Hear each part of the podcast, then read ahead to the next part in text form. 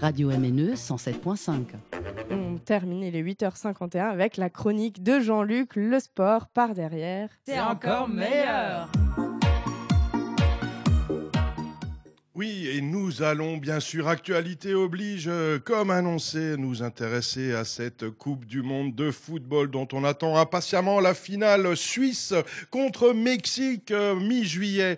Mais euh, la Coupe du Monde de foot, c'est évidemment bien sûr plein d'autres choses. Et avec le collectif éthique sur l'étiquette, eh bien, on va s'intéresser au-dessous des équipementiers, hein, c'est-à-dire euh, non pas les slips euh, et euh, les euh, Marcel qui pourraient euh, vêtir nos footballeurs, mais les maillots, les chaussures, c'est en particulier Nike et Adidas euh, qui équipent vingt-deux des trente-deux équipes engagées qui sont visées par un rapport anti-jeu. Les sponsors laissent les travailleurs euh, sur la touche, alors parce que c'est tout simplement euh, un gros, gros, gros business. Alors on parle de milliards encore et toujours, hein, la Coupe du Monde de foot en Russie, c'est le plus gros budget Coupe du Monde jamais enregistré, c'est quand même vingt milliards d'euros dépensés, alors que la précédente au Brésil, euh, qui avait déjà fait plein d'affaires de corruption, c'était huit milliards, et, et celle d'avant encore, chez ces pauvres Sud-Africains, c'était trois milliards seulement. Alors voilà, de l'argent, il en pleut de tous les côtés, mais Nike et Adidas, ben, eux, ils visent bien sûr le profit maximum, hein, c'est-à-dire que leur chiffre d'affaires est distribué certaines années jusqu'à dix pour cent en, en dividendes, c'est-à-dire à leurs actionnaires. Et même ces équipementiers quittent la Chine. Euh, pourquoi ? Parce que ça coûte trop cher, bien sûr. Bah, les Chinois, bah, là, y a un salaire euh, qui augmente euh, doucement, euh, mais sûrement.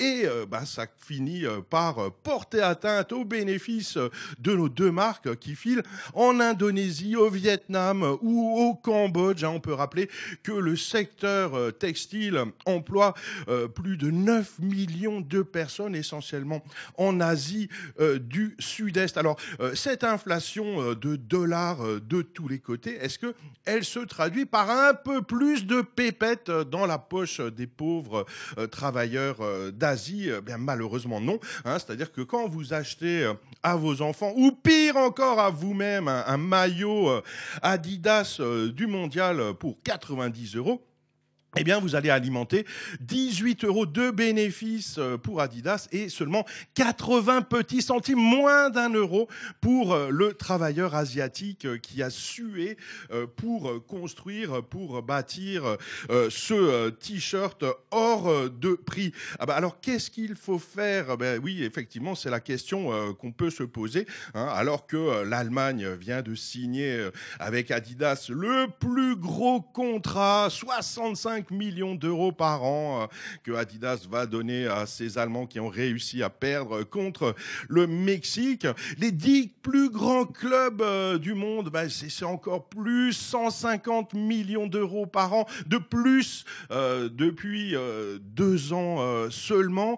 Euh, Ronaldo, euh, footballeur bien connu, lui, bah, il vient de signer le premier contrat à vie, hein, c'était en, en, en deux mille seize, avec vingt-cinq millions d'euros par an pour euh, ces petites poches. Alors, est-ce qu'il va payer des impôts dessus ? En tout cas, euh, Nike euh, aurait une évasion fiscale évaluée à soixante millions d'euros euh, par an, selon La Tribune de Genève. Donc, voilà quoi. D'un côté, euh, une recherche accrue de bénéfices à distribuer aux actionnaires. Euh, de l'autre, euh, la part du travailleur euh, qui s'amenuise. Il faut réagir, questionner donc les vendeurs de maillots hors de prix.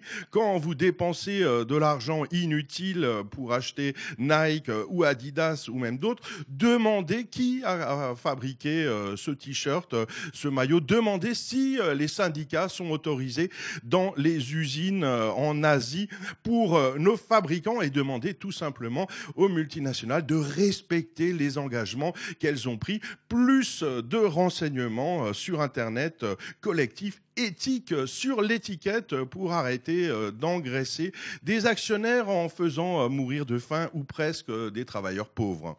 Les dessous de la Coupe du Monde de football à retrouver sur radio M N E point com. Frühstück. C'est de l'abstrait, hein. Je crois que c'est de l'abstrait.